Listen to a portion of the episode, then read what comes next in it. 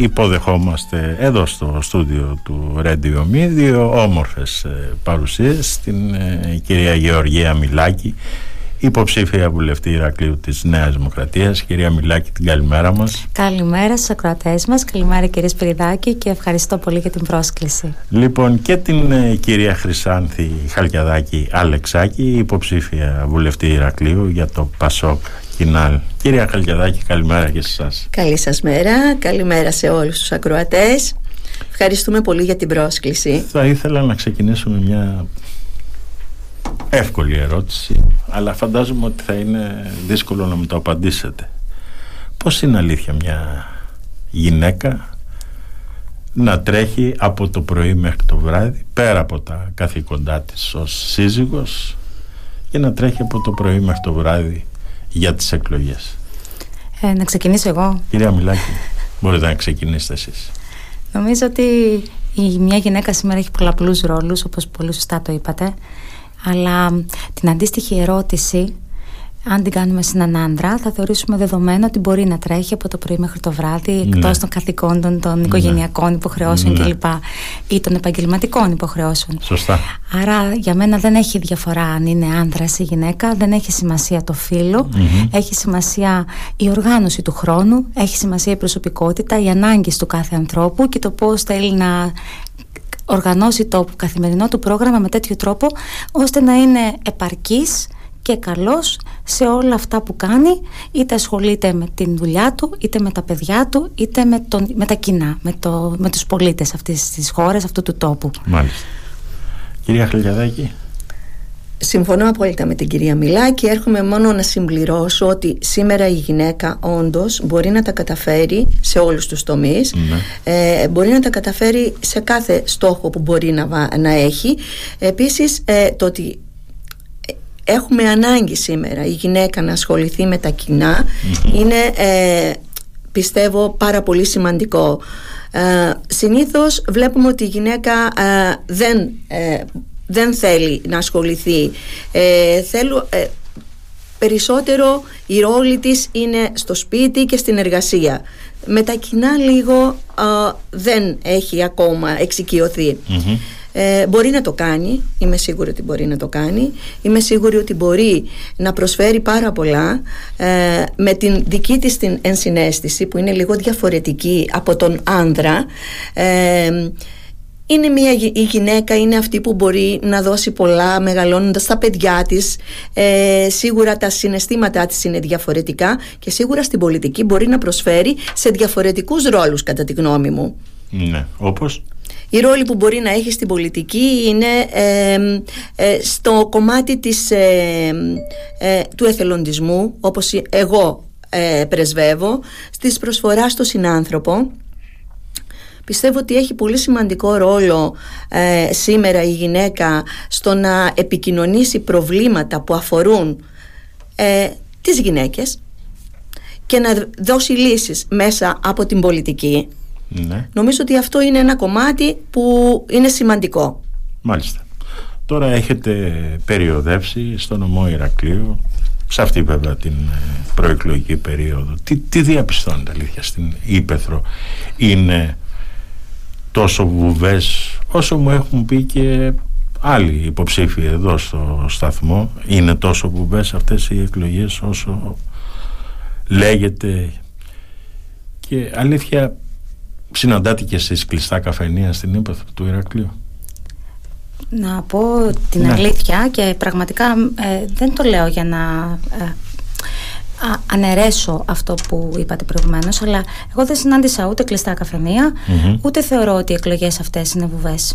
Οι εκλογές αυτές είναι πολύ δυνατές έχουν τη δική τους δυναμική, ναι. έχουν μια ε, συμπεριφορά οι πολίτες που έχει αλλάξει έχει αλλάξει σε σχέση με αυτά που γνωρίζαμε στο παρελθόν. Τα τελευταία δέκα χρόνια ε, η, η συμπεριφορά των πολιτών, η ψυχική τους ενσυναίσθηση σε σχέση με, το, με την ψήφο τους ναι. είναι τελείως διαφοροποιημένη, θεωρώ. Από τις αντιλήψεις του παρελθόντος, αυτές τις παλαιοκομματικές καταστάσεις που ζούσαμε ε, με, την, με τον φανατισμό, με, το, με την. Ε, ε, με, δεδομένου ότι τα καφενεία δεν θα μιλούσε ο ένας τον άλλον, ήταν Νέα Δημοκρατία ή Πασόκ ή οτιδήποτε άλλο ΣΥΡΙΖΑ, με συμπεριφορές που ήταν πιο ε, δυνατές σε ό,τι αφορά τα συναισθήματα των ανθρώπων, τώρα δεν το ζούμε. Ζούμε μια κατάσταση στην οποία πας σε ένα καφενείο, στο ίδιο καφενείο κάθονται άνθρωποι από διαφορετικές παρατάξεις, ναι. σε καλωσορίζουν με χαμόγελο, ναι. δεν έχουν θυμό μέσα τους τόσο όσο εγώ περίμενα να δω ε, προσαρμοσμένος στις καταστάσεις τι οποίες βιώνουμε. Γιατί οι άνθρωποι φυσικά έχουν ε, επηρεαστεί στα, στην καθημερινότητά τους, στα προβλήματά τους, σε ό,τι αφορά την ακρίβεια, σε ό,τι αφορά την ενεργειακή κρίση και όλα τα υπόλοιπα που θίγονται αυτή την περίοδο. Όμως δεν το βλέπουμε αυτό σε τέτοιο βαθμό. Βλέπουμε ανθρώπους που είναι πρόθυμοι να συζητήσουν, πρόθυμοι να αναλύσουμε τα προβλήματά τους και να δούμε πώς μπορούμε να βρούμε λύσεις και πρόθυμοι να μας ακούσουν. Αυτό είναι για μένα ένα, το διακύβευμα αυτών των εκλογών και αυτό είναι εκεί που θα πρέπει να εστιάσουμε και όλα, όλα τα κόμματα. Είναι ώρα, είναι καιρός να σταματήσουμε να φωνάζουμε, να σταματήσουμε να ασχολούμαστε με το παρελθόν και να δούμε λίγο πώς μπορούμε να δούμε το μέλλον μας.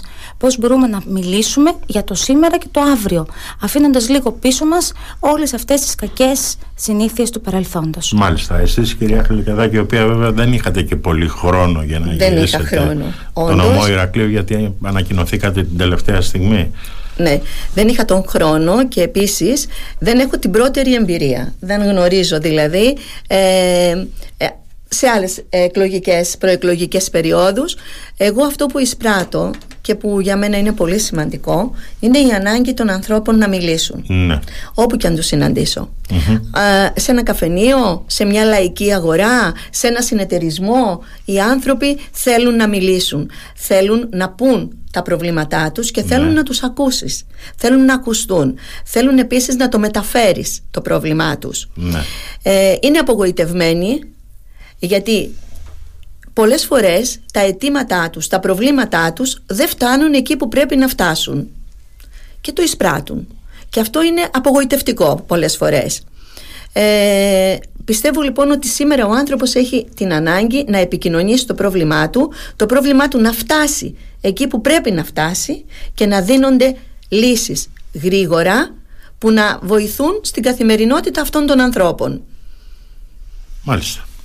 Φαντάζομαι ότι κυρία Μιλάκη έχετε περιοδεύσει και στο Δήμο Μινό και έχετε διαπιστώσει τα σοβαρά προβλήματα που αντιμετωπίζουν οι σεισμόπληκτοι οι οποίοι σε πολλές ανακοινώσεις τους καταγγέλνουν ότι έχουν αφαιθεί στην τύχη τους.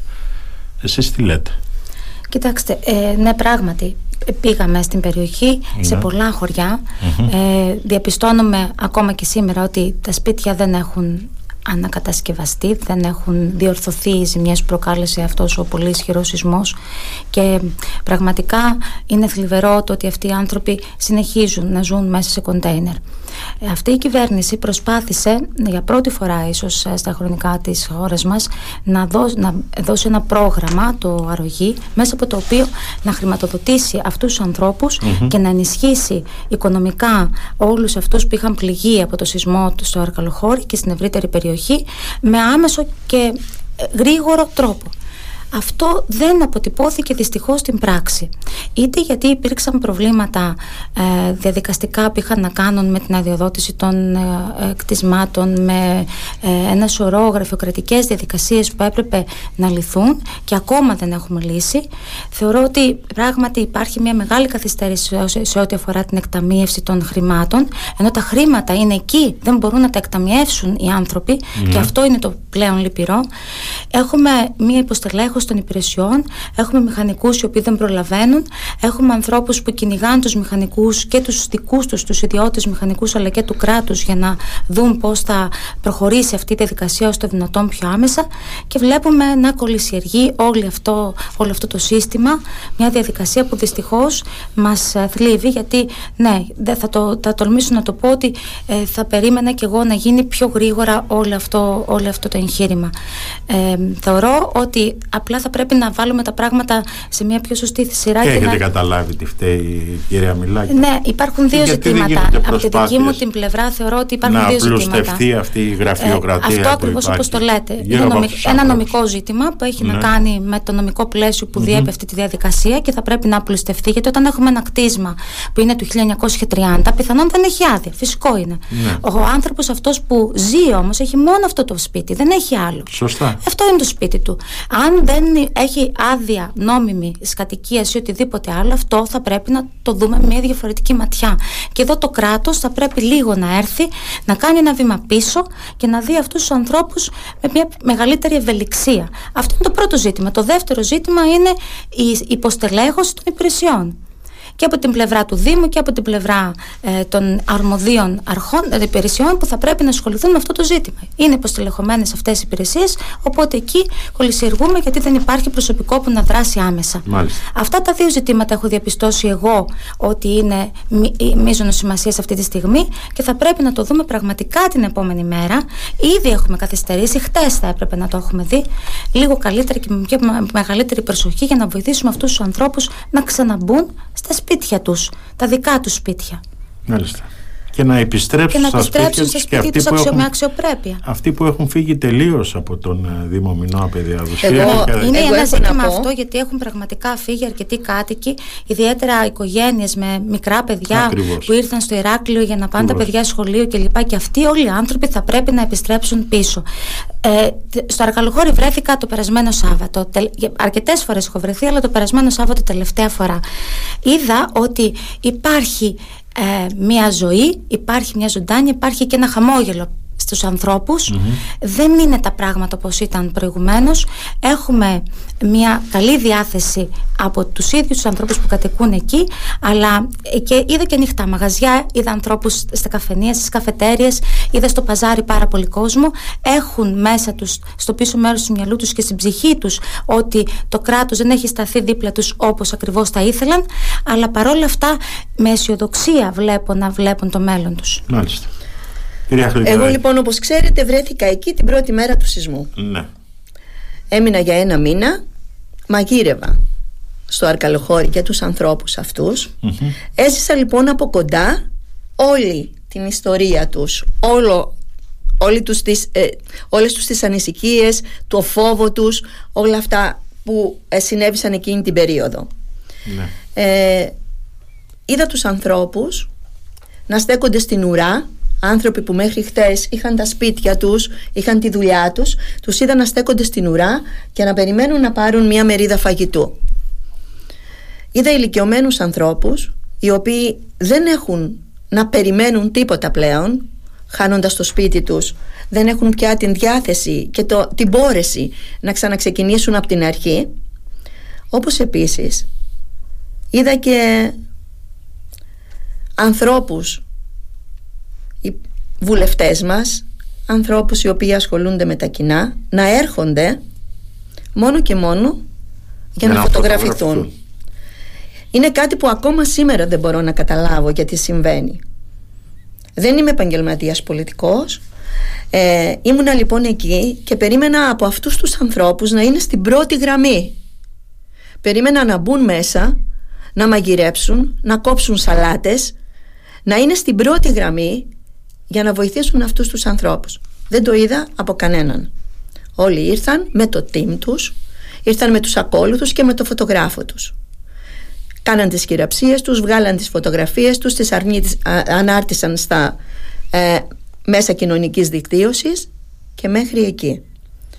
Σήμερα λοιπόν, επειδή διατηρώ όλη αυτή τη σχέση με το Αρκαλοχώρι, ξαναβρίσκομαι εκεί και μαγειρεύω κατά διαστήματα, εγώ έχω μια διαφορετική άποψη για τα πράγματα. Οι άνθρωποι είναι πάρα πολύ θυμωμένοι. Οι άνθρωποι περίμεναν ότι αν μη τι άλλο, αν δεν είχαν μπει ήδη στα σπίτια τους, θα είχαν ξεκινήσει οι εργασίες. Είναι κάτι που δεν έγινε. Είναι, ακόμα και οι τράπεζες, το διαβάζουμε σήμερα, αρνούνται να βοηθήσουν. Οι άνθρωποι αυτοί λοιπόν έχουν ακόμα μέσα τους το θυμό γιατί όλα δεν έγιναν όπως τους είχαν υποσχεθεί. Βέβαια οι υποσχέσεις είναι πάρα πολύ εύκολα πράγματα, έρχονται, υπόσχονται και φεύγουν. Αυτό λοιπόν που πρέπει να γίνει σήμερα είναι άμεσα να αλλάξει η κατάσταση στο Αρκαλοχώρι. Πρέπει να πάρθουν λύση, ε, ε, αποφάσεις και να δοθούν άμεσα οι λύσεις. Εγώ δεν πιστεύω σε δικαιολογίες τύπου η μηχανική μας, ε, η, ε, το κράτος, η γραφειοκρατία μας. Πιστεύω ότι όταν θέλουμε μπορούμε να τα καταφέρουμε. Κυρία Χαλκεδάκη πιστεύετε ότι το κόμμα σας γιατί από το Αρκαλουχώρι είναι ο κύριος Ανδουλάκης έχει κάνει αυτά που πρέπει για αυτή την περιοχή; Ε, πιστεύω ότι θα μπορούσε να κάνει ακόμα περισσότερα και πιστεύω ότι αν του δοθεί αυτή τη στιγμή η ευκαιρία με την ψήφο να έχει ένα πολύ καλό ποσοστό και να ναι. παίρνει ότι θα, θα ενεργήσει άμεσα να δοθούν λύσεις στο Αρκαλοχώρι. Βρίσκομαι και εκεί μετά από πολλή σκέψη ξέρετε γιατί πιστεύω ότι είναι ο χώρος που είναι κοντά στον άνθρωπο. Πιστεύω ότι είναι ο χώρος που θα δώσει λύσεις σε πολλά προβλήματα που σήμερα ταλανίζουν την κοινωνία μας. Μάλιστα. Απλά να πω, να συμπληρώσω ναι, κάτι, επειδή εγώ έχω και την ε, ιδιότητα του Περιφερειακού Συμβούλου. Ναι. Η Περιφέρεια Κρήτης από την πρώτη στιγμή βρέθηκε κοντά σε αυτούς τους ανθρωπους και όλοι οι φορείς και προσπαθήσαμε με όλες μας τις δυνάμεις να στηρίξουμε α, κάθε προσπάθεια που είχε να κάνει με την άμεση εγκατάστασή τους ε, και την άμεση βοήθεια όλων αυτών των ανθρώπων που εκείνη την περίοδο πραγματικά ε, δεν είχαν που την κεφαλή κλείνει. Και ε, νομίζω ότι δεν πρέπει να, να μηδενίζουμε όλες αυτές τις προσπάθειες που έγιναν εκείνη την περίοδο και από την περιφέρεια αλλά και από, το, από τα Υπουργεία τα αρμόδια που στάθηκαν δίπλα στους ανθρώπους. Σαφώς υπάρχουν όλες αυτές οι καθυστερήσεις αλλά ειδικά για το πρώτο χρονικό διάστημα αμέσως μετά το σεισμό θεωρώ ότι ανακλαστικά ήταν άμεσα. Κυρία Μιλάκη, δεν είναι δυνατόν, όπως μου έλεγαν και κάτω, κάτοικοι εκεί της περιοχής, δεν είναι δυνατόν να βρίσκονται ακόμα μπάζα στους δρόμους του αργανοχωρίου επειδή δεν έχουν ακόμα μαζευτεί. Ε, μπάζα εννοείται γιατί... Μπάζα από ε, από σπίτια τα οποία έπεσαν, από, από σπίτια που παρουσίασαν. Ε, Γύρισα αρκετά το Αρκαλοχώρι και δεν είδα Τουλάχιστον αυτή μου την το εικόνα. Πάρα πολύ ε, πιστέψτε με, το λέω με ειλικρινεια το περασμένο Σάββατο ήμουν εκεί. Αρκετά. Και, τα, και όχι μόνο τον κεντρικό δρόμο του Αρκαλοχωρίου, αλλά και τα στενά γύρω-γύρω. Δεν είδα αυτή την εικόνα. Ναι, υπάρχουν σπίτια εγκαταλειμμένα. Υπάρχουν σπίτια που έχουν ρογμές φοβερές και τρομερές. Δεν το συζητάμε. Αλλά μπάζα τουλάχιστον εγώ προσωπικά δεν είδα. Τώρα να πάμε σε ένα άλλο ε, θέμα. Βέβαια και θέμα του Δήμου αυτό που ναι. οτιδήποτε έχει να κάνει με αυτό θα πρέπει να το φροντίσει άμεσα. Να πάμε τώρα σε ένα άλλο θέμα κυρία Μιλάκη. Είστε ικανοποιημένοι από την εξέλιξη του Βόρειο Ειδικά άξονα της Κρήτης τα τέσσερα αυτά χρόνια. Σας βλέπω γελάτε γιατί; Ε, γιατί ο βόρειος οδικός άξονας Κρήτης είναι ένα ζήτημα το οποίο μας απασχολεί ναι. από τότε που ήμουν εγώ παιδί. Ναι, Έτσι δεν ναι, είναι; Σίγουρα. ε, και εμένα. Ε, όπως καταλαβαίνετε είναι ένα τεράστιο ζήτημα για την Κρήτη. Ναι. Ε, όλη η Ελλάδα έχει απίστευτους δρόμους και εδώ πέρα καθυστερήσαμε τόσο πολύ για την υλοποίηση ενός έργου που έχει να κάνει όχι μόνο με την ανάπτυξη της Κρήτης σε όλα τα επίπεδα τουρισμό κλπ. κλπ αλλά και τα προϊόντα, το πρωτογενή τομέα, τη μεταφορά τους, οτιδήποτε έχει να κάνει με αυτό, αλλά κυρίως με τις ανθρώπινες ζωές.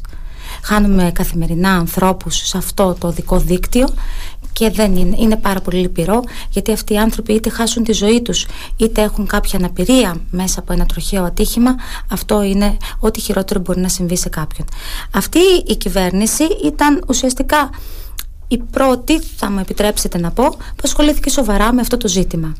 Οι μελέτες περιβαλλοντικών επιπτώσεων που πέρασαν και ε, εγκρίθηκαν και από το Περιφερειακό Συμβούλιο όλα αυτά που προηγήθηκαν ε, τα προηγούμενα χρόνια και μην ξεχνάμε και την περίοδο της πανδημίας ναι. που εκεί είχαμε μια διακοπή οποιονδήποτε εργασιών είχαν να κάνουν με υποδομές και δημόσια έργα Σωστά. όμως αυτό δεν, μας δικαιο, δεν, μας, δεν αποτελεί μια δικαιολογία προχώρησε ε, το έργο αυτό σε ό,τι αφορά τουλάχιστον τη χρηματοδότησή του και την υλοποίηση του σε ό,τι αφορά τις περιβαλλοντικές μελέτες και όλα αυτά που ναι. χρειάζονται για να ξεκινήσει να υλοποιείται. Ήδη το αεροδρόμιο Καστελίου έχει ξεκινήσει και είναι, το βλέπουμε μπροστά μας, είναι χειροπιαστό ότι γίνεται και εξελίσσεται με ταχύς ρυθμούς το έργο αυτό. Η διασύνδεση του αεροδρομίου Καστελίου με τον βόρειο δικό άξονας, ε, άξονα της Κρήτης θα γίνει τα ε, αμέσως επόμενα χρόνια και από τη στιγμή που ήδη έχει δημοπρατηθεί ε, όλο αυτό το οδικό δίκτυο από την Κίσαμο μέχρι τον Άγιο Νικόλαο νομίζω ότι πια θα πρέπει να είμαστε λίγο πιο ήσυχοι και χαρούμενοι γιατί προχωράει ένα έργο πνοής για την Κρήτη και ένα έργο για το οποίο όλοι εμείς αγωνιστήκαμε πάρα πολλά χρόνια για να το έχουμε. Οι σιτιακοί βέβαια διαμαρτύρονται. Οι σιτιακοί διαμαρτύρονται και με το δίκαιο τους. Δεν τους έχετε μέσα στην πρόβλεψή ε, σας. Εντάξει. Αλλά... Ε, νομίζω ότι το, το κομμάτι Αγίου Νικολάου Σιτίας, να πω Ιερά Πέτρα Σιτίας, είναι ένα, ε, ένα πρόσθετο έργο που θα δούμε από πού θα χρηματοδοτηθεί. Ναι. Γιατί αυτά τα χρήματα δεν έρχονται από το Ταμείο Ανάκαμψης. Και θα δούμε πώς θα γίνει και σε αυτή την περίπτωση να πώς θα προχωρήσει στο μέλλον. Εσείς κυρία Χαλκιαδάκη γιατί αλήθεια δεν προχώρησε αυτό το έργο στις εποχές των ε, κυβερνήσεων του Πασόκ όταν μάλιστα αυτό το νησί τιμούσε ιδιαίτερα με την ψήφο του το κόμμα σας; Λοιπόν εγώ δεν θα σταθώ στο παρελθόν. Ναι. Δεν μπορώ να κρίνω τι έγινε στο παρελθόν ναι. από τους ανθρώπους που κυβέρνησαν αυτή τη χωρα που σίγουρα αυτοί οι άνθρωποι όλοι όσοι πέρασαν ε, από την διακυβέρνηση της χώρας θα έπρεπε να το έχουν σαν προτεραιότητα το έργο. Σωστά. Ε, εγώ θέλω να μείνω εδώ, στο παρόν και στο μέλλον. Ναι. Δεν είμαι χαρούμενη λοιπόν εγώ για την εξέλιξη και για το πώς όλο αυτό θα διαμορφωθεί. Έχουμε δει και στο παρελθόν, θα σας πω εγώ για το οδικό δίκτυο από Ηράκλειο Μύρες.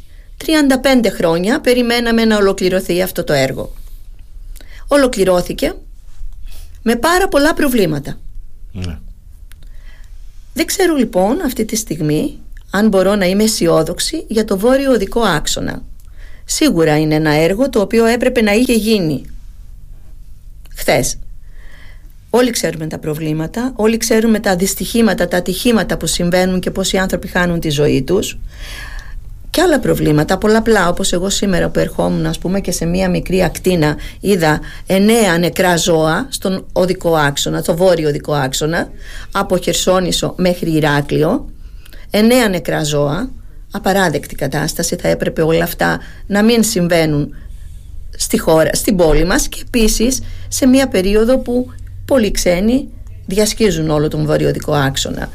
Ε, πιστεύω λοιπόν ότι χρειάζεται άμεση παρέμβαση πολύ γρήγορα να συμβούν όλα όσα θα πρέπει να είχαν γίνει στο παρελθόν. Μάλιστα. Κυρία Μιλάκη, συμφωνείτε αλήθεια με τα διόδια. Εντάξει, θα πρέπει το έργο κάποιος να το πληρώσει. Θα το πληρώσουμε κι εμείς, θα το πληρώσει και το Ταμείο Ανάκαμψης, θα το πληρώσει και ο κρατικός κορβανάς. Συμφωνείτε με τα διόδια και γιατί παράλληλα και σκιώδη διόδια που θα επιβαρύνουν το ελληνικό δημόσιο; Είναι μια μελέτη παραχώρησης, κύριε Σπυριδάκη. Θα αντιστρέψω την ερώτηση. Ναι.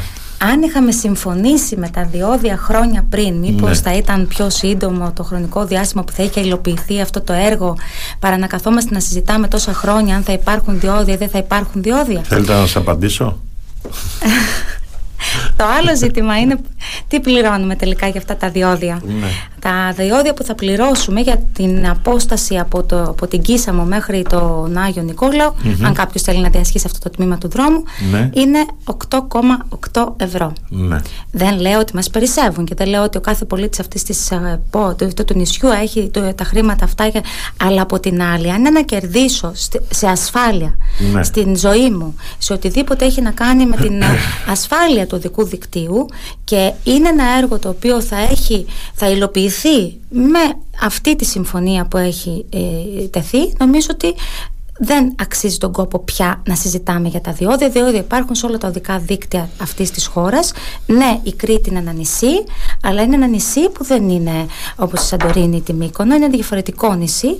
Ε, Επομένως, νομίζω ότι έχει μία λογική που αν αυτή τη λογική την είχαμε ενδεχομένως παλαιότερα ε, στο μυαλό μας και δεν θα είχαμε αυτές τις καθυστερήσεις που έχουμε όλα αυτά τα χρόνια με, την, ε, με το ερωτηματικό αν θα έχουμε διόδια ή αν δεν θα έχουμε διόδια.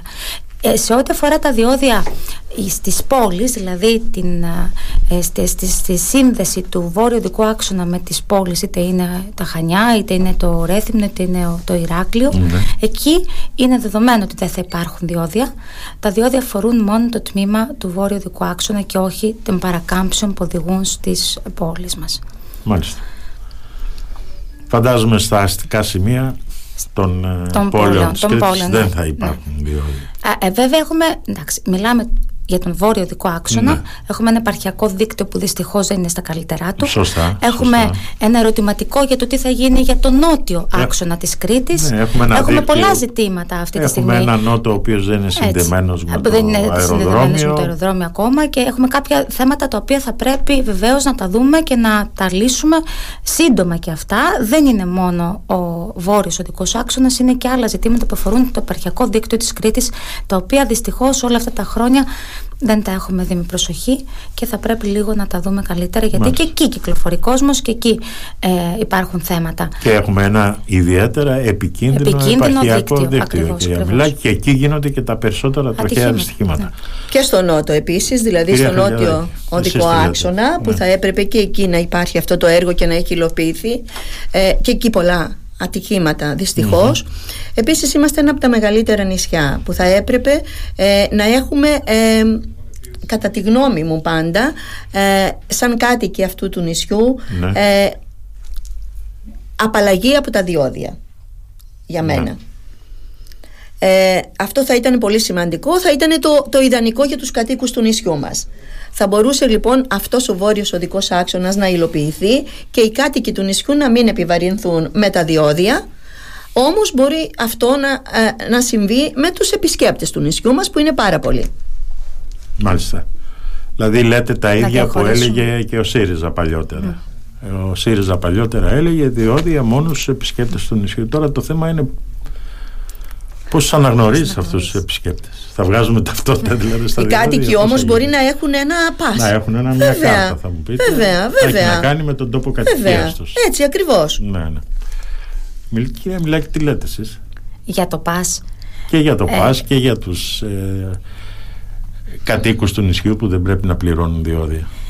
Ε, σας το εξήγησα και προηγουμένως. Ναι. Εννοείται ότι είναι ένα ζήτημα που για, για όλους μας θα ήταν ευχάριστο. Ναι. Και για εμά θα ήταν πάρα πολύ ευχάριστο να γνωρίζουμε ότι δεν θα υπάρχουν διόδια στον, στον δρόμο αυτό.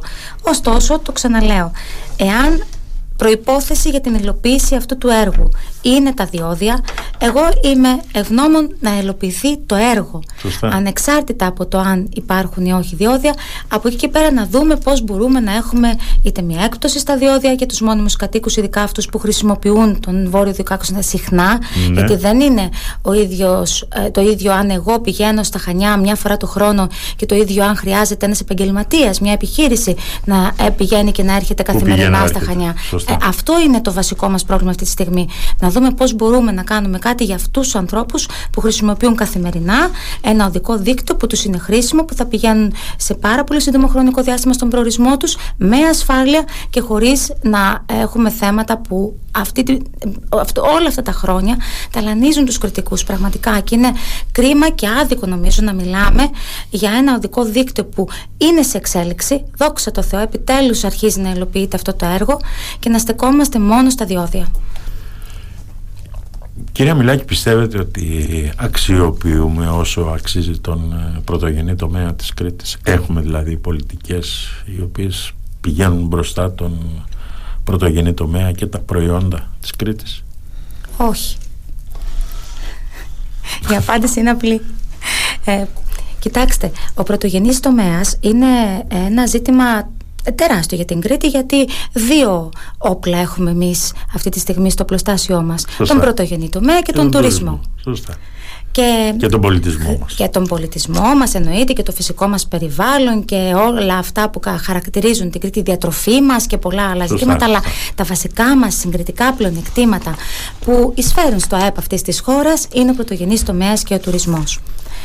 Οι πολιτικές που αφορούν τον πρωτογενή τομέα ε, δεν είχαν μία τέτοια οργάνωση ώστε να βοηθήσουμε τους ανθρώπους που ασχολούνται με αυτό να οργανωθούν καλύτερα, να παράξουν προϊόντα που θα είναι ανταγωνιστικά και θα έχουν μια μεγάλη αγοριστική αξία στο παγκόσμιο επίπεδο. Όχι μόνο στην Ελλάδα, όχι μόνο στον ελλαδικό χώρο, σε εθνικό επίπεδο, αλλά και σε παγκόσμιο επίπεδο. Συζητούσα χτες με κάποιους ανθρώπους ε, που ασχολούνται με το κρασί. Ναι. Και μου έλεγε α, αυτός ο ειδικός του κρασιού ε, ότι ε, το προϊόν ενός συνοποιού της Κρήτης φτάνει στον Καναδά. Ναι. Έχει μια δυναμική, μια, έχει ε, εισχωρήσεις στην αγορά του Καναδά. Αυτό είναι πάρα πολύ σπουδαίο, πάρα πολύ σημαντικό. Αυτός λοιπόν επιχειρηματίας κατόρθωσε να κάνει ένα business plan τέτοιο και ένα στρατηγικό σχεδιασμό ναι. που να τον οδηγήσει σε μια αγορά που είναι πάρα πολύ μεγάλη και στην οποία είναι και δύσκολο να εισηχθεί κανείς. Αυτό μπορεί να το αναλάβει Αυτό, η περιφέρεια. η περιφέρεια τώρα. Η περιφέρεια έχει κάνει τεράστια βήματα σε ό,τι αφορά αυτό με την έννοια ότι προσπάθησε να ε, οργανώσει τον πρωτογενή τομέα σε ένα brand name ναι. ένα brand name που θα έχει μια ε, αγοραστική αξία στο εξωτερικό και σε εθνικό επίπεδο ναι. αλλά αυτό δεν είναι γιατί οι πολιτικές για τον πρωτογενή τομέα που εφαρμόζουν τα προηγούμενα χρόνια ήταν κυρίως ε, αφορούσαν επιχορηγήσεις ε, είχαν ένα κριτήριο που δεν ήταν αυτό του να οργανωθούμε καλύτερα για να παράξουμε ένα καλύτερο προϊόν αλλά το πώς θα δώσουμε περισσότερα χρήματα στους αγρότες μας και τους κτηνοτρόφους μας. Η, η Κρήτη δεν έχει τεράστιες εκτάσεις όπως έχει η Θεσσαλία, όπως έχουν άλλες περιοχές της Ελλάδας. Δεν μπορούμε να συγκρίνουμε τους κριτικούς παραγωγούς με τους αντίστοιχους παραγωγούς πρωτογενούς τομέα σε άλλες περιοχές της Ελλάδας.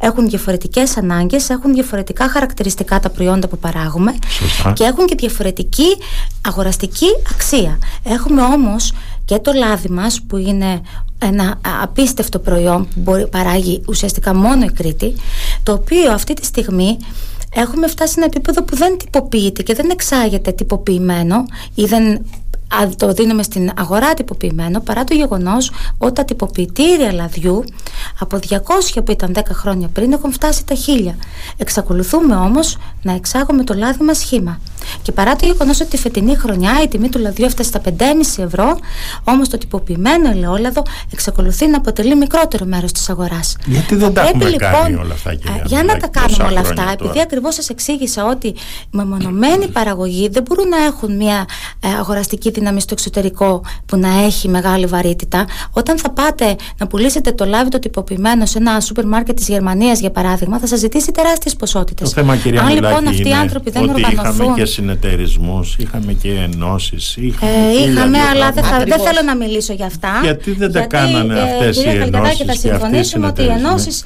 ήταν κάτι το οποίο απέτυχε στο παρελθόν ναι. και γνωρίζουμε όλοι μας τους λόγους για τους οποίους συνέβη αυτό. Τώρα τις έχουμε μετονομάσει ενώσεις, έχουμε κάνει ομάδες παραγωγών. Τώρα, ναι, ακριβώς. Τις λοιπόν, έχουμε μετονομάσει σε ομάδες παραγωγών. Και αυτό που μου κάνει εμένα ιδιαίτερη εντύπωση είναι ότι παρακολουθώντας και τα κανάλια της Αθήνας, πανελλαδικές εμβέλειες, πανελλήνια εμβέλειες, δεν έχω δει από έναν συνάδελφο μία ερώτηση για τον πρωτογενή τομέα.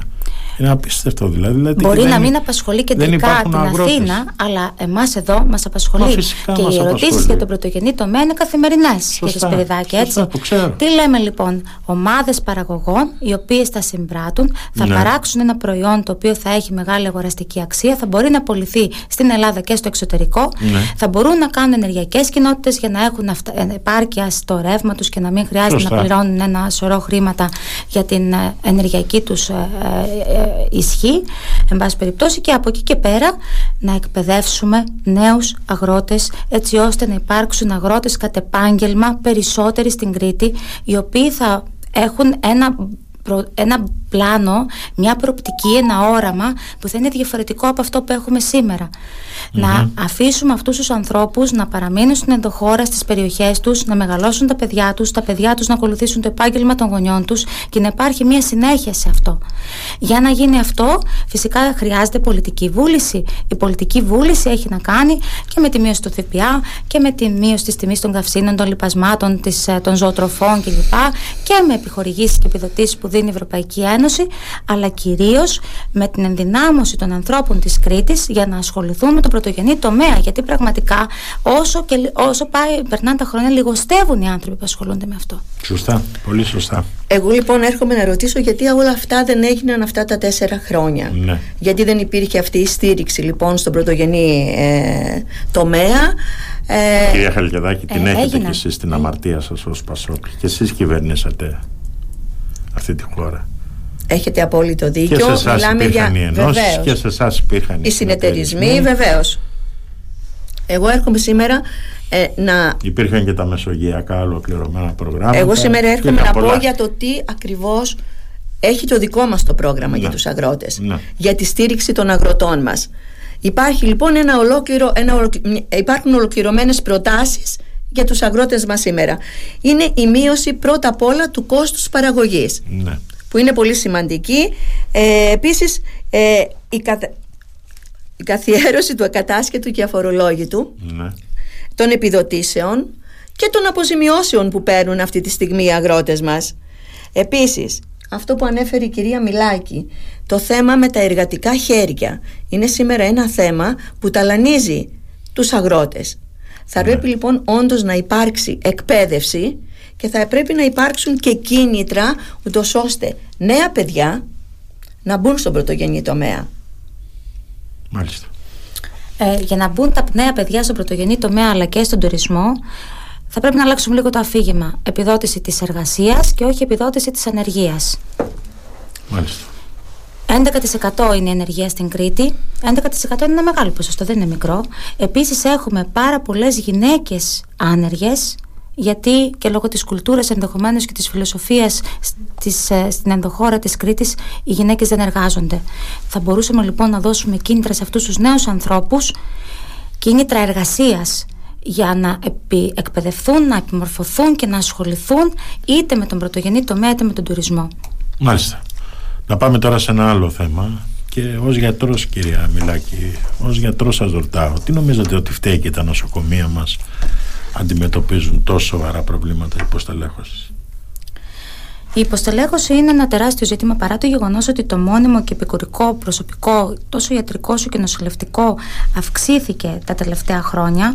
Στην Κρήτη είχαμε 1.400 προσλήψεις, δεν είναι λίγες για τα, για, για τα νοσοκομεία της Κρήτης. Και ε, το μόνιμο ε, προσωπικό αυξήθηκε κατά 700 και περίπου άτομα. Ναι. Όμως υπάρχει εκροή προσωπικό από τα νοσοκομεία. Είτε λόγω συνταξιοδότησης, είτε λόγω αναζήτησης καλύτερης θέσης εργασίας, είτε λόγω το, ότι οι γιατροί, ας πούμε, φεύγουν ακόμα και νοσηλευτές για να δουλέψουν ε, στον ιδιωτικό τομέα ή να φύγουν σε κάποια άλλη χώρα του εξωτερικού. Εδώ είναι τα προβλήματα. Η πανδημία ήταν μια κατάσταση η οποία ήταν πρωτόγνωρη σε παγκόσμιο επίπεδο.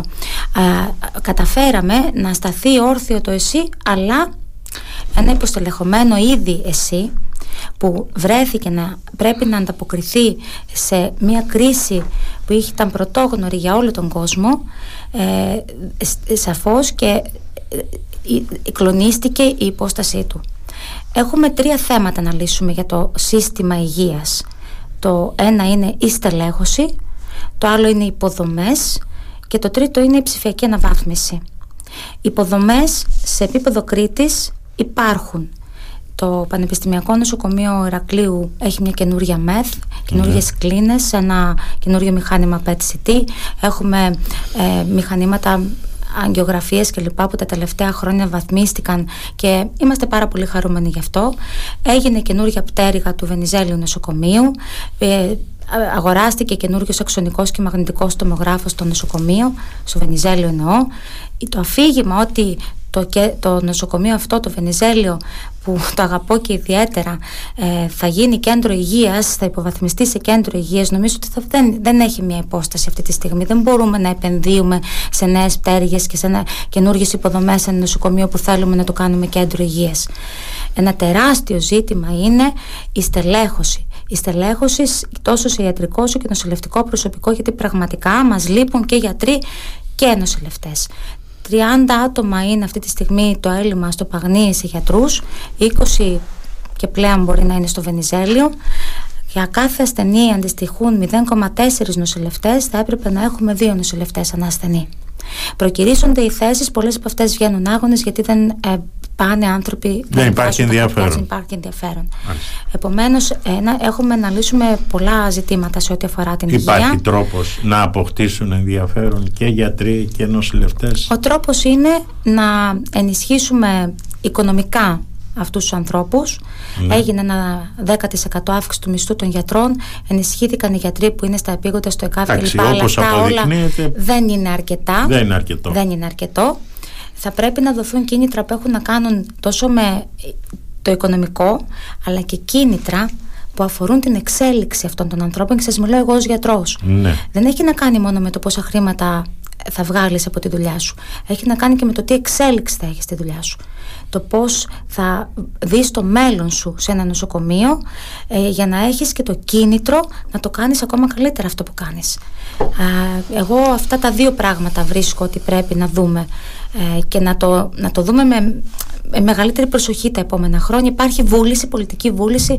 Ο Κυριάκος Μητσοτάκης έχει πει πάρα πολλές φορές ότι η υγεία αποτελεί προτεραιότητα για την επόμενη ε, τετραετία. Θα γίνει πρόσληψη τουλάχιστον 10.000 νοσηλευτών και γιατρών. Ναι.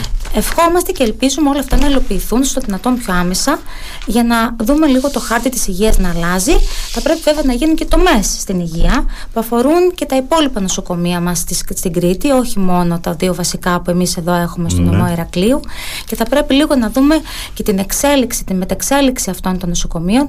Ε, έχουν γίνει σημαντικά βήματα για να απομακρυνθούμε λίγο από την νοσοκομιακή ιατρική και να πάμε λίγο στο κομμάτι της πρόληψης έχουν γίνει σημαντικά βήματα στο να δούμε το κομμάτι της αποκατάστασης, της βοήθειας ε, στο σπίτι κλπ. που είναι επίσης πολύ σημαντικά ζητήματα. Μάλιστα, κυρία Φουκιαδάκη. Εγώ πρόσφατα είχαμε, ε, ε, είχα μια συνάντηση με τη διοίκηση του Παγνή. Ναι. Μεταξύ λοιπόν όλων όσων συζητήθηκαν σε αυτή τη συνάντηση ήταν και ότι κάτι που μου έκανε εμένα ιδιαίτερη εντύπωση ότι η πόλη, η δική μας, το Ηράκλειο, δεν έχει ανάγκη δύο νοσοκομεία. Ένα νοσοκομείο είναι αρκετό. Αυτό σας είπε στην ερώτησή, ναι, στην ερώτησή μου λοιπόν ε, γιατί ε, ένα νοσοκομείο πώς θα καλύψει τις ανάγκες ενός ολόκληρου νομού πώς θα καλύψει τις ανάγκες των νησιών που βρίσκονται και εξυπηρετούμε γύρω από την Κρήτη ναι. και τον όγκο των τουριστών που δεχόμαστε. Η απάντηση ήταν ότι αν λειτουργήσει σωστά το πανεπιστημιακό δεν υπάρχει πρόβλημα κανένα και το δεύτερο νοσοκομείο είναι περιττό. Επίσης, τα κέντρα υγείας από ό,τι μας ενημέρωσε η διοίκηση ε, είναι κάτι το οποίο δεν πρέπει να υπάρχει. Αυτή τη στιγμή τα περισσότερα κέντρα υγείας μας ενημέρωσαν είναι κέντρα τα οποία δεν εξυπηρετούν τον κόσμο οι γιατροί πάνε για μία-δύο ώρες. Σας λέω ότι ακριβώς άκουσα. Συγγνώμη, Να, αυτά αυτό δεν γίνεται. Τα λέει, ποιος τα είπε Από τη διοίκηση του Παγνή έγινε. Ποιος ήταν δηλαδή, ήταν ο διοικητής του Πανεπιστημιακού Νοσοκομείου. Ήταν ο διοικητής, βεβαίως. Ήταν ο διοικητής. Ήταν ο διοικητής του νοσοκομείου. Ναι. Ότι τα κέντρα υγείας λοιπόν αυτά υπάρχουν ναι. και δεν εξυπηρετούν κανέναν. Ναι. Γιατί; Γιατί οι γιατροί πάνε για μία-δύο ώρες ναι. και φεύγουν. Ε, Επίσης, ότι τα κέντρα υγεία. Θα σας πω ακριβώς τι, τι, η συζήτηση πώς έγινε. Ναι. Υπάρχει, ας πούμε, μας εξήγησε το κέντρο υγείας της Αγίας Βαρβάρας, ναι. το οποίο έχει 18 γιατρούς, και υπάρχει και το κέντρο υγείας των Μυρών, που δεν έχει γιατρούς. Αυτά λοιπόν όλα πρέπει να σταματήσουν.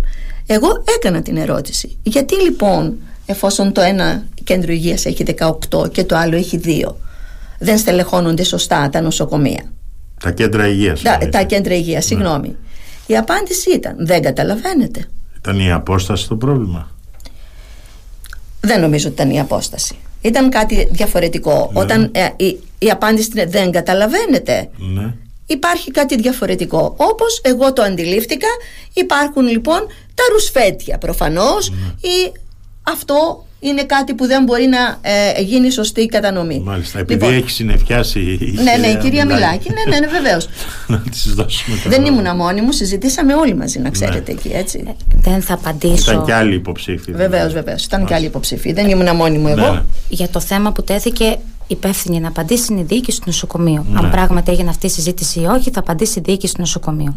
Σε ό,τι αφορά τα ζητήματα που έθεσε η κυρία Χαλκιαδάκη, εγώ θα μιλήσω ως γιατρός που έχω και συναδέλφους που είναι σε αυτά τα κέντρα υγείας και στα νοσοκομεία της πόλης μας.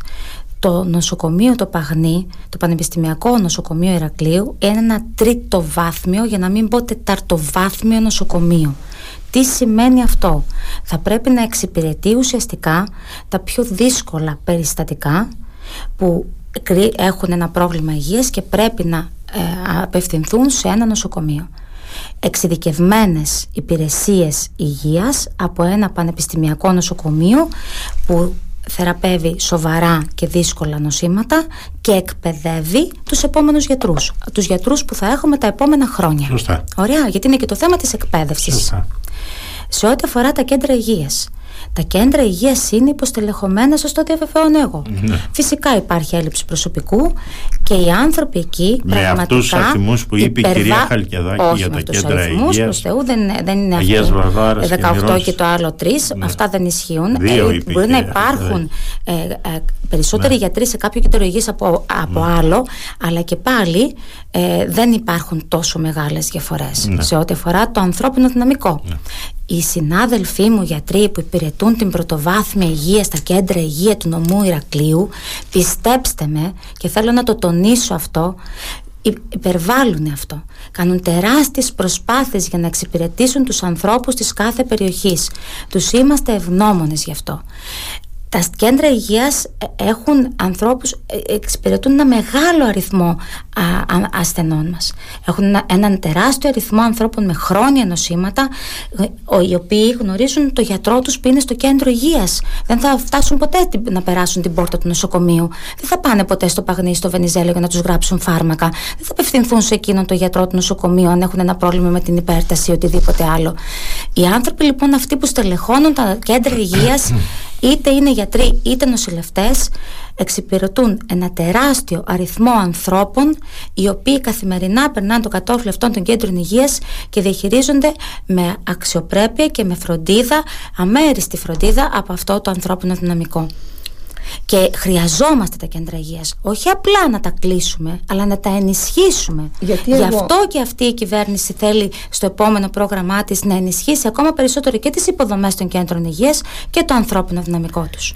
Γιατί εγώ εισπράττω α, ότι ε, ε, δεν εξυπηρετούνται οι άνθρωποι τόσο στα κέντρα υγείας λόγω της υποστελέχωσης και οι άνθρωποι οδηγούνται στον ιδιωτικό τομέα, δηλαδή στα ιδιωτικά κέντρα για να ε, βρουν, ε, να κάνουν τις εξετάσεις τους, να βρουν λύσεις στο πρόβλημά τους. Ε, βλέπουμε ότι αναπτύσσονται συνεχώς τα ιδιωτικά ε, κέντρα υγείας εγώ και που ο έχω- κόσμος κατευθύνεται σε αυτά. Λοιπόν, εγώ που έχω Και στην πόλη Σαφώς Και στην επαρχία, Και στην επαρχία. βεβαίως. Εγώ ο κόσμος έχω λοιπόν υπηρετήσει την υγεία και από τις δύο πλευρές Και τη δημόσια και την ιδιωτική ξέρουμε, κυρία Μιλάκη, γι' Έχω να αυτό. πω λοιπόν ότι ε, για μένα δεν υπάρχει διαχωρισμός δημόσια, δημόσιου συστήματος υγείας και ιδιωτικού Αυτά τα δύο Ε, πώς δεν συστήματα υπάρχει θα πρέπει τώρα, να κυρία Μιλάκη. συμπορεύονται θα πρέπει να συμπορεύονται. Ένα κράτος θα πρέπει να εξασφαλίσει στον πολίτη σωστές παροχές υπηρεσιών Σωστά. υγείας. Δεν αφ- με αφορά Δωρεάν αν, όμως, κυρία δωρεάν, Μιλάκη. δωρεάν. αν το πρόγραμμα Φόφη Γεννηματά που σας στέλνει ένα μήνυμα στο κινητό σας για να κάνετε μια μαστογραφία Ναι. σας επιτρέπει τη μαστογραφία αυτή να την κάνετε σε ένα ιδιωτικό κέντρο Ναι. ή σε ένα δημόσιο νοσοκομείο Ναι. έχει διαφορά; Όχι. Αυτό μόνο. Καμία. μόνο αυτό. Μόνο αυτό, κυρία Το, Μιλάκη. το ότι ε, οι άνθρωποι ήταν αναγκασμένοι ακόμα και στο δημόσιο σύστημα υγείας να πληρώνουν χρήματα Ναι. πολλά χρόνια τώρα, δεν θα διαφωνήσουμε σε αυτό. Ναι. Αποχευματινά ιατρία υπάρχουν πάρα πολλά χρόνια. Σωστά. Δεν, ε, ε, δεν δημιουργήθηκαν ε, Όπως για και αυτή την φακελάκια τετραετία. υπάρχουν πολλά. Όπως και αυτά. Αυτό λοιπόν που θα πρέπει να εξηγιάνουμε είναι α, ό,τι γίνεται η παροχή υπηρεσιών υγείας προς τον πολίτη Ναι. να είναι νόμιμη και να έχει μια διαφάνεια. Σωστά, συμφωνώ. Αυτό είναι βασική αρχή. Από Άλλο εκεί θα όμως πρέπει να οδηγείται ο ξεκινήσουμε. κόσμος Δεν οδηγείται. εκτός νοσοκομείου. Ε, η- υπάρχει ένα δημόσιο και ένα οδηγείται όμως, ιδιωτικό. το βλέπουμε αυτό, κέντρα. το Υπάρχει βλέπουμε. ένα δημόσιο και ένα ιδιωτικό σύστημα υγείας τα οποία εξυπηρετούν διαφορετικές ανάγκες σε κάποιες περιπτώσεις και διαφορετικό πληθυσμό. Μάλιστα. Αν εγώ θέλω να έχω την επιλογή να πάω σε έναν ιδιώτη γιατρό, μου τη δίνει την επιλογή αυτή το δικαίωμα. Ε, σε δημοκρατικό κράτος ζούμε, δεν έχουμε τέτοια ζητήματα, έτσι. Οπότε, γιατί να μην το Μπορώ κάνω; να πω όμως εδώ Εμένα με κάτι. ενδιαφέρει. Ένα Μισό, πράγμα με μισό, κυρία ενδιαφέρει Πεντέλη. ως Ναι, ναι, ναι. Γιατρό. Ένας άνθρωπος που ε, ανήκει σε μια ευάλωτη κοινωνική ομάδα, που δεν έχει τα χρήματα, που δεν έχει τη δυνατότητα να πάει να πληρώσει το ραντεβού του στο γιατρό του, να τον εξυπηρετήσει αυτό το δημόσιο σύστημα υγείας χωρίς να πληρώσει ούτε ένα ευρώ. Ακριβώς. Είναι Κυρία Χρυσοδουλίδη. αδιανόητο Για να μένα- σκεφτόμαστε κάτι διαφορετικό. Για μένα είναι διαφορετικό να έχω την επιλογή να πάω σε έναν ιδιώτη γιατρό από το να με οδηγεί να πάω σε έναν ιδιώτη γιατρό. Γιατί όταν εγώ περιμένω 9 μήνες, 6 μήνες ή ένα χρόνο για ένα χειρουργείο μου, σίγουρα θα οδηγηθώ σε ένα ιδιώτη γιατρό για να βρω τη λύση μου. Άρα λοιπόν πιστεύω ότι το σύστημα με οδηγεί στον ιδιώτη γιατρό. Αν λοιπόν αυτό το είχα μέσα στο δικό μας το νοσοκομείο, μέσα δηλαδή στο Παγνί, στο Βενιζέλιο, θα ήταν ε, όντως πολύ διαφορετική η αντιμετώπιση των προβλημάτων στα θέματα υγείας. Πιστεύω λοιπόν ότι οδηγείται ο πολίτης σήμερα στον ιδιώτη γιατρό και στα ιδιωτικά νοσοκομεία. Άστε, κυρία Μιλάκη, μία πρόταση για να κλείνουμε. Ε, ναι, ε, δεν είναι αυτό το αφήγημα της κυβέρνησης αυτής, ούτε, της, ε, ούτε του Κυριάκου Μητσοτάκη είναι αυτό το αφήγημα να οδηγήσουμε τον κόσμο στην ιδιωτική, στο ιδιωτικό κομμάτι της υγείας. Επαναλαμβάνω ότι για μένα είναι ένα ενιαίο σύστημα υγείας που θα πρέπει να συνυπάρξει για να έχουμε καλύτερες παροχές υπηρεσιών υγείας στους πολίτες μας. Μάλιστα. Λοιπόν, κυρία Μιλάκη, σας ευχαριστώ πάρα πολύ για αυτή την ε, συζήτηση. Κυρία Χαλκιαδάκη, ευχαριστώ και εσάς. Να σε ευχηθώ βέβαια καλή επιτυχία στις εκλογές.